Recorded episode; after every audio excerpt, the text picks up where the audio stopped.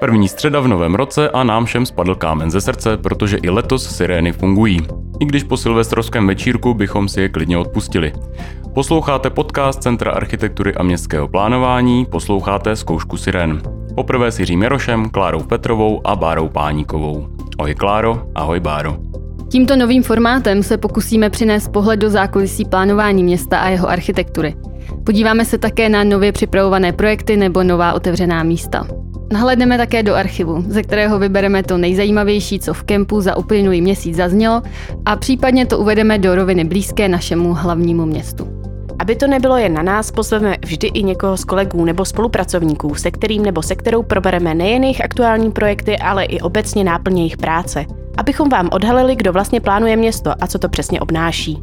Samozřejmě nás potěší, pokud nám napíšete, o čem se chcete dozvědět, jaká témata vás zajímají, případně jaký host by se tu měl objevit. Posloucháte první díl Zkoušky sirén.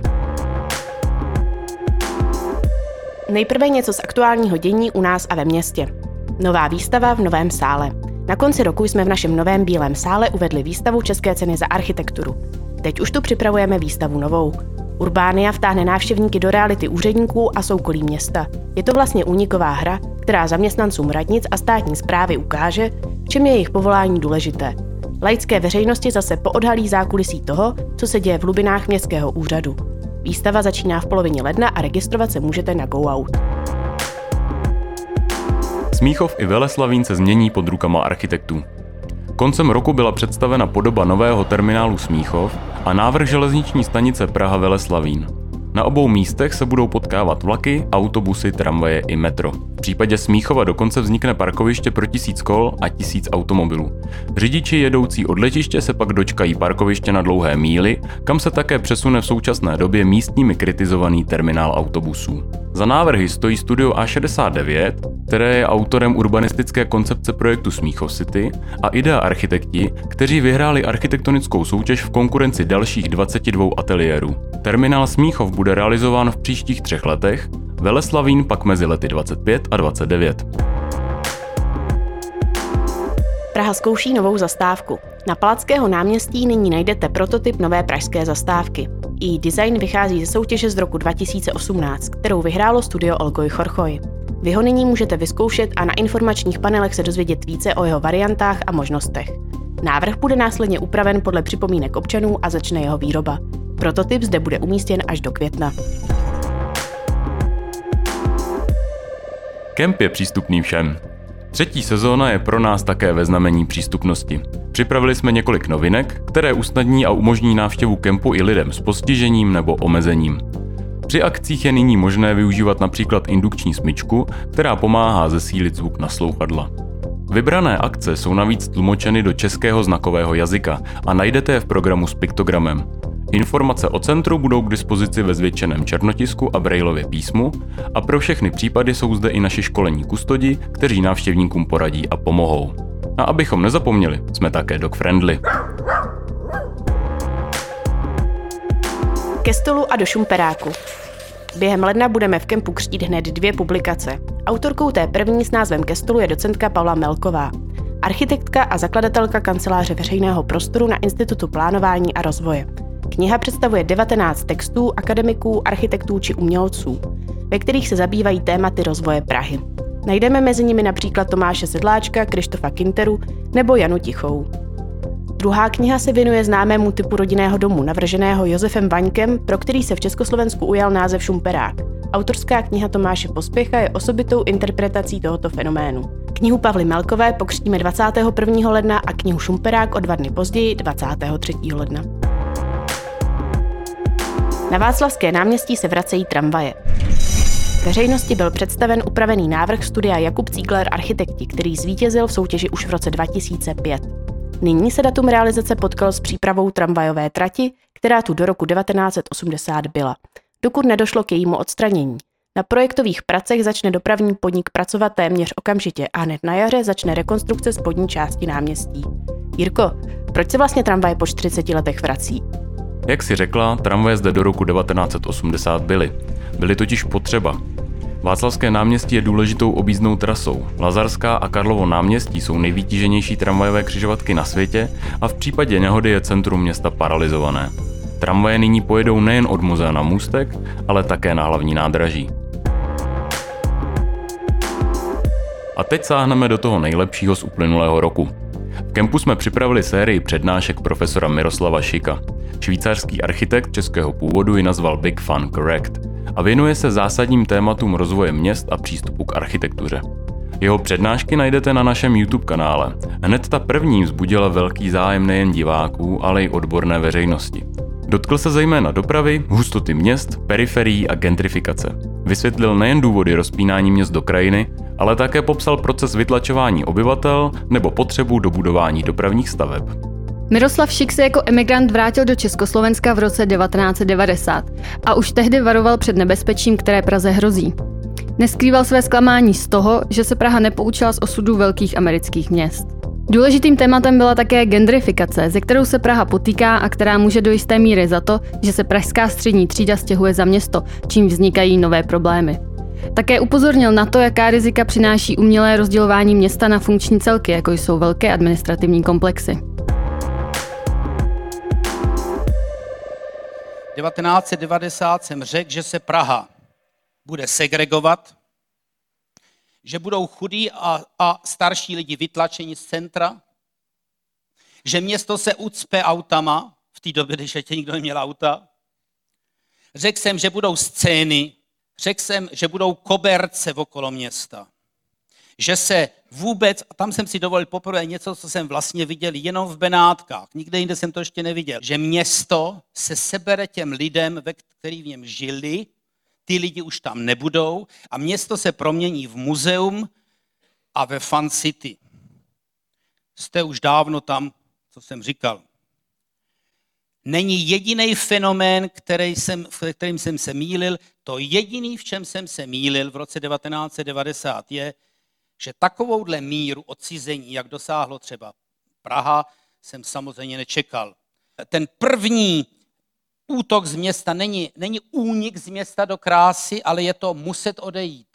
A sice je to ta periferie, na kterou se lidi vytlačují, že ze středu už se ve 20.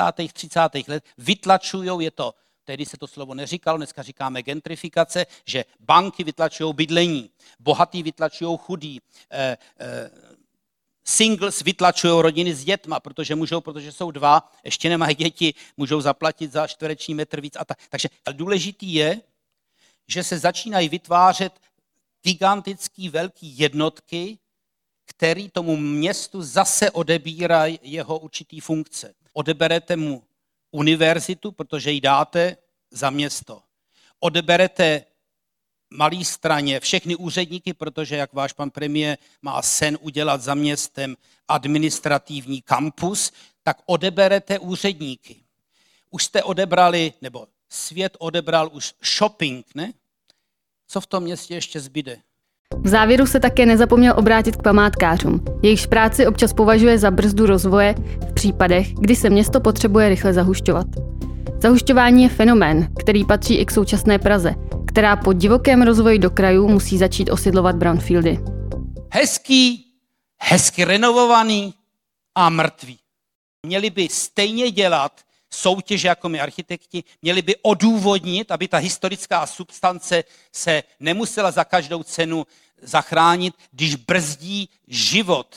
Já chápu že tím chcete ty developery trošku zastavit, to všechno chápu, to v Curychu je podobný, ale přesto mám dojem, že by, my musíme něco dělat, musíme něco dělat. My musí. A jinak, když tohle neuděláme, tak se nám ten sprawl rozšíří. Nejde o to, jestli je to hezký nebo špatný, ale musíme to dostat co nejblíž. Ten celý svah u, nár, u, u hlavního nádraží se může zastavět. Všechno tyhle, my musíme lidi dostat zpátky. Prostě říkám, right or wrong, je to our country, je to naše město. Profesor Miroslav Šik se snad brzy vrátí. Jeho tři přednášky ze série Big Fun Correct najdete online na našem YouTube. Teď už je čas na našeho hosta, kterým je naše kolegyně Jitka Jeřábková, urbanistka a garantka území Prahy 8 a Prahy 3. Ahoj Jitko, vítám tě a děkuji, že jsi na nás udělala čas. Ahoj Jirko, děkuji za pozvání. V kempu teďka najdeme aktuální výstavu, která se jmenuje Rohanský ostrov Nový Karlín s otazníkem. Věnuje se tady rozvoji Rohanského ostrova, jeho budoucnosti a přeměně v čtvrť pro až 4 tisíce obyvatel. Jak už jsem zmiňoval, ty jsi naše kolegyně, jsi garantem území Prahy 8, to znamená, že se účastníš komentovaných prohlídek výstavy, odpovídáš tam na otázky ohledně rozvoje toho místa návštěvníkům a případně s nimi diskutuješ. Uh, institut plánování rozdělený na sekce a kanceláře. Do jaké sekce a kanceláře ty jako garantka spadáš? Mm-hmm. Uh, já spadám pod sekci detailu města, kde je kancelář veřejného prostoru a kancelář podpory území. V té kanceláři podpory území konkrétně pracuji i já. Uh, je složená vlastně z několika architektů, urbanistů, kteří, máme, kteří mají mezi sebou rozdělený území hlavního města a každý máme na starosti specifickou část. Já konkrétně mám Prahu 3 a z Prahy 8 eh, Libeň a Karlín. Mhm. Takže další části jsou třeba Praha 1, Praha 2 nebo nějaký logický celky. Přesně který... tak, je to rozdělený do co nejlogičtějších celků. Uh, jak si řekl, Praha 1, Praha 2, to má zrovna kolega Luboš Kryžán. Je to i z toho důvodu, že je to součástí Pražské památkové rezervace. Tudíž on se vlastně často vyjadřuje právě k záměrům spojeným hmm. s památkovou ochranou. A co má třeba Praha 3 a Praha 8 teda společného, hmm. jako jak to, že vytváří ten logický celek? Hmm. Uh, to pro mě byla taky docela zajímavá otázka ze začátku. Potom jsem pochopila. Uh, Praha 3 a Praha 8 vlastně uh, nemají to propojení skoro žádný v dnešní době. Chybí tam. Jsou vlastně rozdělený uh, Vítkovem, uh, přes který, nebo který se dá překonat skrz tunel, který je tedy pod, pod vrchem, a nebo několika schodišti dost komplikovaně, nebo potom je tam vlastně tramvajová trať na Krejcárku. To taky není úplně jako nejvýhodnější propojení, chybí tam jak cyklistický, tak i vlastně pěší vazby. Takže je to uh, jedna jako z těch velkých výzev, co se, na, na čem se dá pracovat. Je to fakt výhodný v tom, že já vlastně mám navázaný kontakt jak uh, s lidma z Prahy 3, tak i s lidma z Prahy 8 a oni často o těch záměrech, které jsou na hranicích těch městských částí vůbec jako neví a já je s tím někdy i seznamuju. No. Je zvláštní, že vlastně Vítkov, ačkoliv to je park a veřejný prostor, tak je to vlastně bariéra v tom městě. Ano. Uh, když se teda zeptám uh, na tu pozici přímo, ty se věnuješ, ty vlastně zastupuješ nějakým způsobem město, zastupuješ zájem institutu plánování, ale zároveň se na tebe obrací veřejnost, obrací se na tebe městské části a tak dál. Co teda děláš například pro tu městskou část, když ona se chce nějakým způsobem rozvíjet a řeší svoje problémy, co pro ně děláš ty? Naposledy jsme třeba pro Prahu 3 zpracovávali uh, nějaký přehled infrastrukturních potřeb, co se týká uh, nákladového nádraží, kde v poslední době vlastně um, se nasčítalo několik nových záměrů, které pravděpodobně budou vyvolávat nové potřeby občanské vybavenosti škol, školek. Takže třeba takovýhle přehled, ale vlastně pro ně i zaštiťuju toho zástupce IPRu ve formě třeba uh, nějaký pomoci při zadávání jejich vlastních záměrů. Takže když, když, když teda se ještě vrátím na začátek, to, co zmiňovala infrastrukturní potřeby, když to přeložíš do ličtiny, co to vlastně znamená pro toho obyvatele, který kolem chodí? Aha, uh, je to přehled škol, školek, zdravotních zařízení, který ta městská část vlastně bude muset zajistit, zrealizovat, eh, zajistit, tím se myslela formou třeba ehm, toho, že jim to vystaví ten soukromník, oni by si to potom třeba převzali do své zprávy. Je to nějaká dohoda třeba Je to toho... přesně tak nějak, ano. Pokud vlastně oni něco takového nezajistí, tak eh, ta, ty budoucí obyvatelé, ty městské části nebudou mít kam chodit do školy, nebudou mít kam chodit ke zdravotníkovi a třeba i nakoupit. Jo? Městská část má teda nějaký, nějaký nástroje, jak e, přimět toho investora, nebo jak se dohodnout s investorem na tom, aby tam vznikala ta potřebná infrastruktura. Máš pocit, že ty městské části ty nástroje využívají dostatečně teďka, nebo e, všimla jsi, že by se zlepšovala ta situace? Mm-hmm. Teď aktuálně hodně. Myslím si, můj pocit je, že teď začaly. Třeba ta Praha 3 v tuhle tu chvíli má dost našlápnuto v tom, že vlastně chtějí s investorama uh, pr- prostě chtějí si udělat nějaký přehled o tom, co po nich mají vlastně chtít a z toho důvodu právě oslovili i nás o nějakou spolupráci. Hmm. A ještě se chci zeptat eh, na jednu věc, eh, s čím se obracejí, s čím se obracejí obyvatele? Mm-hmm. Obracejí se docela často a jsou to většinou hodně konkrétní věci, z místa jejich bydliště. Zajímají se třeba o to, v jaké fázi jsou různé celoměstské záměry, ať už je to třeba městský okruh nebo výstavba nového mostu, rekonstrukce mostu. Tam to vlastně to mě připomněla, že Praha 3 teďka dala dohromady nějaké zasedání nepolitických odborníků, kde ty mm-hmm. seš teda vlastně členem taky. Uh, můžeš tu iniciativu nějak popsat? Mm-hmm. Uh, má to být komise pro urbanismus, veřejný prostor a památkovou zónu. Uh, je, to, je to vlastně mm, poradní orgán rady městské části. Eh, já jsem toho součástí, je, jsem tam vlastně i přímo z toho titulu, že plním tady tu pozici garanta na Institutu plánování a rozvoje. A jsou tam vlastně i další odborníci um, spojení i spojený s městskou částí, i vlastně s ní nespojený, uh, krajinní architekti, architekti, ale vlastně je důležité říct, že tam je i docela silný zastoupení žen, vlastně skoro polovina, nebo je, je to skoro půl na půl, ženy, muži v rámci té komise. My budeme mít vlastně dneska uh, první, první zasedání. A, a pak teda se ještě zeptám, do jaký míry ty hájíš ty koncepční zájmy rozvoje Prahy, protože Institut plánování je zřizovaný magistrátem, to znamená, že ty, když hodnotíš požadavky obyvatel, požadavky městských částí, tak se na to všechno musíš dívat ještě z toho nadhledu a toho celkového pohledu na město, jak se má rozrůstat, jak se má měnit a mm. jaké vazby v něm jsou. A můžeš jmenovat nějaký případ, kdy právě požadavek městské části, třeba Praha 3, Praha 8, byl v rozporu s tím, co chce Praha a musela ta městská část dělat kompromis?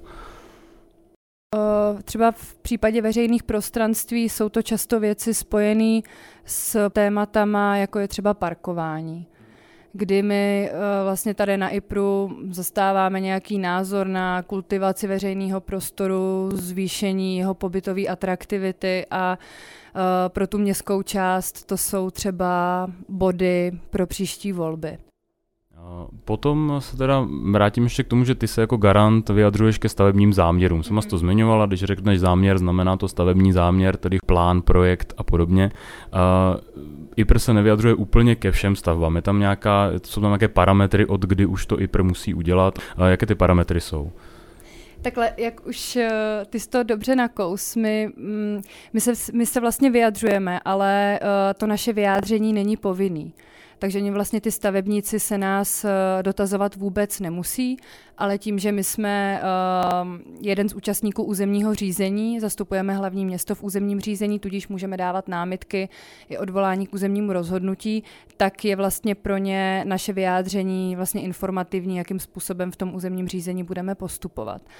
A my se chceme uh, vyjadřovat a vyjadřujeme se hlavně k novostavbám objektů a obytných souborů eh, k rekonstrukcím a eh, výstavbě nebo prostě vzniku nových veřejných prostranství, ať už parků, ulic, náměstí, ale vlastně taky k jakýmkoliv eh, záměrům financovaných z veřejných hmm. peněz. Hmm, takže pro představu to, že si stavím nový plot u domu v Košířích, k tomu se IPR hmm. nevyjadřuje, ale pokud budu stavět bytovku, pravděpodobně bych se měl i pro zeptat, jestli se mu ano, ten záměr líbí. Ano, je to tak, ale vlastně um, i v případě, že by to byl třeba menší záměr, než uh, takhle, v případě, že by to byl menší záměr, než to, co jsem teď jmenovala, tak uh, my bychom se třeba chtěli vyjádřit v tom momentě, kdyby třeba ta přístavba nebo rodinný domek zakládal například novou stavební čáru nebo by zakládal novou výškovou hladinu v tom hmm. území. To jsou věci, které jsou stanoveny pražskými stavebními předpisy, které, což je vlastně jeden z koncepčních dokumentů, kterým je Institut plánování autorem. K těm, k těm záměrům může se IPR nějakým způsobem vyjadřovat k architektuře těch budov? Hodnotí nějakým způsobem ten vizuální dojem? Ano i ne. Uh, vlastně v případě uh, stabilizovaných území, což jsou, což je historické jádro města, nebo třeba bloková zástavba, Vinohrady, Žižkov, tak uh, tam my dbáme na charakter území, který je vlastně třeba dodržet tak tam vlastně v případě, že by třeba ta mm, nová stavba, uh, ať už třeba umistovaná do proluky nebo v nějakém území, kde, kde prostě se, se chce ho zastavět a je to umožněný územním plánem, tak my prostě dbáme na to, aby ten nový objekt navázal uh, na ten charakter, který tam je založený. A může být vlastně někdy v rozporu i v takových věcech, který, eh, který vlastně definují to tvarosloví architektury. A to může být vlastně jak ta výška stavby, její umístění, objem, ale můžou to být třeba i balkony nebo vlastně vykonzolované části domu. Tak to jsou vlastně ty případy, kdy my se k té architektuře chceme vyjádřit a vyjadřujeme, ale uh, vlastně v rozvojových územích kde, kde ten stavebník přináší nový koncept do toho území, tak eh, je ta architektura prostě uh, nějaký jako nějaký koncept toho daného stavebníka a pokud si ho on sám obhájí, tak my vlastně z pozice naší to úplně nemůžeme rozporovat. Je to prostě subjektivní pocit. Dobře. Uh, Potom eh, ty jsi tedy zmiňovala ten Rohanský ostrov. Uh, jaký je význam to, toho území pro to nejbližší okolí? Vlastně tam ty obyvatele na Invalidovně, na Palmovce by si mohli od toho něco slibovat, zároveň by se mohli něčeho obávat. Uh, co oni mohou od toho čekávat? Jaký je tam význam té lokality? Hmm, myslíš jako budoucí potenciál? Přesně tak, ten potenciál, co se vlastně může změnit a co to může tomu území přinést, protože mm-hmm. asi všichni víme, že třeba zrovna Palmovka je docela neutěšené místo a Invalidovna je jenom sídliště i když mm-hmm. vlastně docela povedené. Mm-hmm. Tak určitě přinést nové byty a pracovní příležitosti, mm, zlepšit prostupnost územím, přístup k cyklostezce a do budoucna i vlastně k řece nebo tomu budoucímu parku, který město v území plánuje. Rovnou se zeptám tedy, jaký je význam pro pro Prahu jako takovou, protože mm-hmm. víme, že tady na, na tom Rohanském ostrově sice bude development, ale bude tam i velký park, velký městský park, a přístup k řece se zlepší, bude tam mm-hmm. nový říční kanál a taky je tam plánován uh, vlastně nový most, který povede do Holešovic. Mm-hmm. Uh, jsou tohle celoměstsky významné, významné změny? Ano, určitě jsou. Uh, to, co si vlastně říkal, souvisí, ten celoměstský význam souvisí um, nejvíc s řekou prostě. Jsou to jak propojení mezi Prahou 8 a Prahou 7, ať už teda vlastně takzvaný Rohanský most, který je teď hodně skloňován, tak i třeba jenom pěší, pěší cyklistický propojení mezi Holešovicemi a Karlínem, takzvaný Holka. Mm-hmm. A je to vlastně ten park, kdy vlastně po po přibližně 100 letech se má z Rohanského ostrova stát znovu Rohanský ostrov a město tady historicky uvažuje obnovení karlínského ramene a uh, vlastně nějakou kultivaci toho území a vytvoření celoměstsky významného metropolitního parku. Mm-hmm. A jak snadné je v městských podmínkách vytvořit nový říční kanál? Mně přijde, že to je projekt docela ambiciozní. To s tebou souhlasím. Vlastně um, tenhle ten projekt nebyl ještě zrealizovan asi právě z toho důvodu, že to je velmi finančně náročný a určitě to souvisí i s nějakými dalšími bariérami, jako třeba technickou infrastrukturou, která se tam v tom území teď nachází a musela by být vlastně přeložena při té realizaci.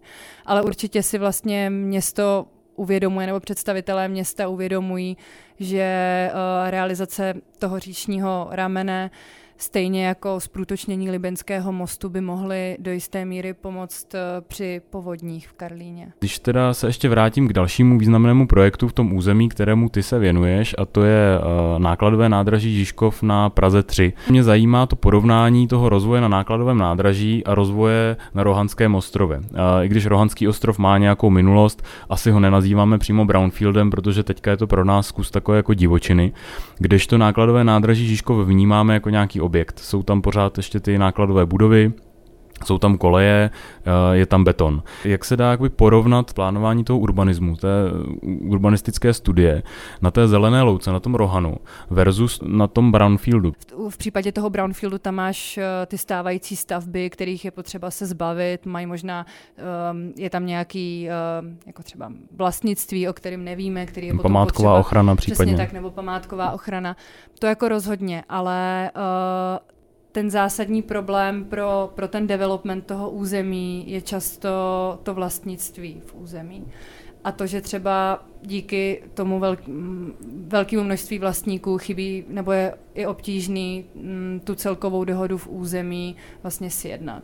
Hmm. Takže hlavní rozdíl tedy mezi Rohanským ostrovem a nákladným nádražím je vlastně jenom v tom počtu těch vlastníků a v té složitosti té struktury. Určitě, určitě. A ještě jak si teda uh, naznačil, že je to třeba památková ochrana budovy nákladového nádraží, hmm. která právě v minulosti uh, zase úplně tím, že vlastně ta budova byla prohlášená památkou, tak zase úplně otočila úvahy o tom, jakým způsobem se to území má využívat. Hmm což vlastně na tom Rohanském ostrově mm, tam bude třeba se jen vypořádat v určitý okamžik s tím, třeba, že vlastně určité dočasné stavby eh, je třeba nějakým způsobem zrušit nebo přestěhovat hmm. někam jinam. A na Rohanském ostrově byla taky něco památkově chráněného, tím, že se taky vyskytoval nějaký objekt, který byl památkově chráněný. To, to bylo ale...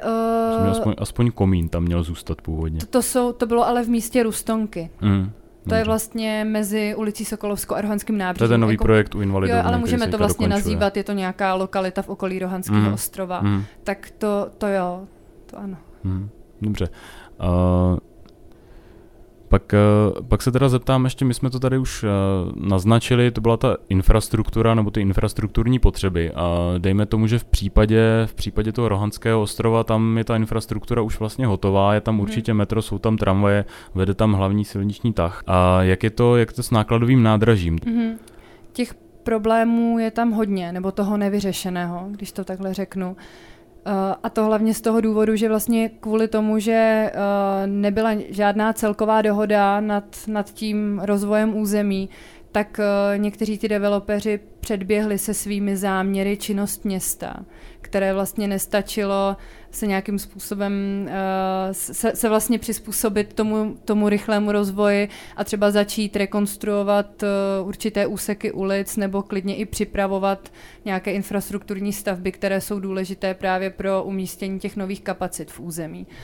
Což se teď vlastně už, už děje, protože je plánovaná rekonstrukce ulice Jana Želivského, pro kterou je vlastně v tuhle tu chvíli připravovaná dokumentace. Eh, ve výhledu je i nějaká rekonstrukce Malešické ulice, případně vlastně realizace takzvaného propojení Malešické s Českobrodskou, které do budoucna zajistí uh, vlastně odvedení dopravy směrem k městskému okruhu. Ale jak říkám, ty záměry jsou v přípravě a, a tím, že například, uh, když se budeme bavit o takovém nejpokročilejším záměru, což je Central Group, takzvaná parková čtvrť u, je to vlastně severo, severozápadní náro, uh, roh toho rozvojového území nákladového nádraží, tak v v jejich případě a než vlastně začnou s výstavbou, tak musí zrekonstruovat část ulice Jana Želivského, mm. jakože kompletně zrekonstruovat a část Malešické a Bazilejské náměstí. Mm. Uh, zmínili jsme, že Vítkov je vlastně bariéra mezi Prahou 3 a Prahou 8. Kež by teda všechny bariéry vypadaly takhle jako Vítkov.